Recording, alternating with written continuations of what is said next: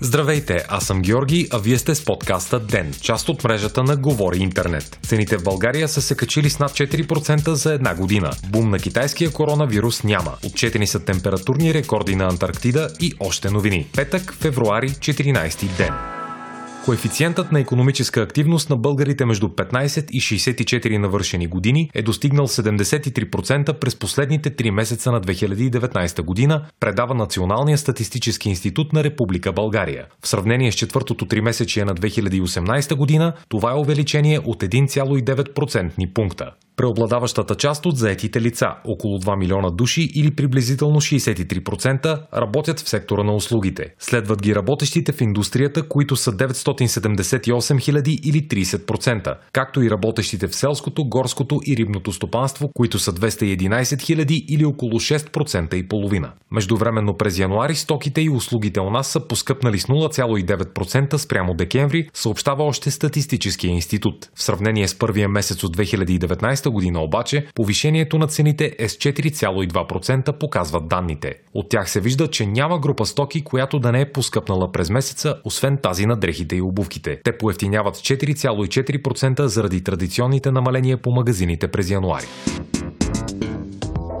Бум на коронавируса няма и случаите на зараза извън Китай не се увеличават драматично, заяви ръководителят на програмата на Световната здравна организация за спешни случаи Майк Райан, цитиран от агенция Reuters. Според него единственото изключение е круизният кораб Diamond Princess, който остава на котва край японско пристанище. Райан подчерта, че дори случаите в Китай са концентрирани в провинция Хубей. Там по последни официални данни са над 48 000 от общо 63 922 заразени и над 1310 починали от 1381 отчетени смъртни случая в Китай. Във всички останали провинции има под 10 загинали и не повече от 500 случая. Вчера китайските власти изненадващо обявиха, че след промяна на метода за тестване добавят към статистиката нови почти 15 000 случая на коронавирус и над 240 починали от заболяването. В Китай все още няма чуждестранни експертни екипи, които да потвърждават верността на данните на местните власти. Вчера здравни специалисти и дипломати посочиха, че Пекин бави допускането на такива екипи и не се знае кога и как ще могат да заработят такива.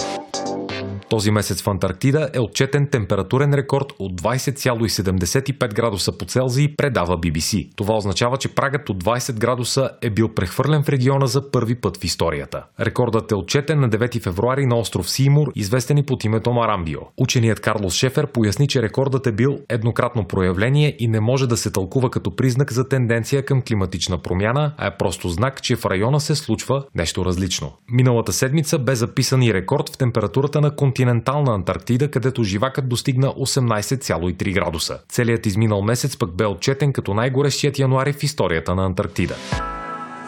Ръководството на НАСА обяви списък от 4 изследователски мисии, които могат да бъдат изпратени до Венера или до спътници на Юпитер и Нептун през следващите години, съобщиха от прес-службата на Американската космическа агенция. Всеки от четирите отговорни екипа за мисиите ще получи по 3 милиона долара, за да подготви концептуалните си планове в рамките на следващите 9 месеца. Една или две от мисиите ще бъдат избрани за осъществяване след този период, възоснова на изпълнимостта и изследователската им стойност. Според заместник ръководителя на научния отдел на НАСА, Томас Тюр Брюхен. Всички тези мисии имат шанс да променят коренно представите на човечеството за вътрешната структура на най-активните и сложни светове на Слънчевата система.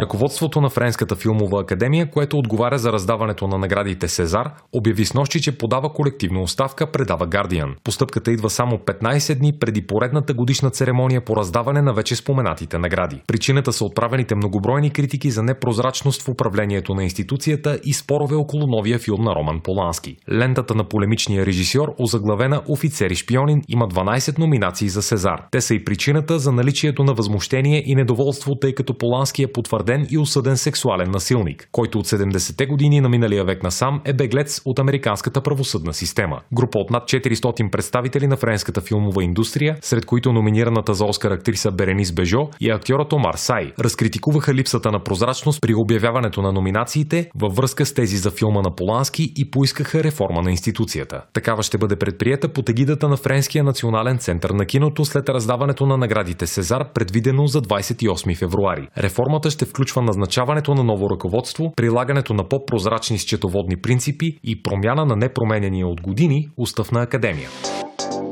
Вие слушахте подкаста Ден.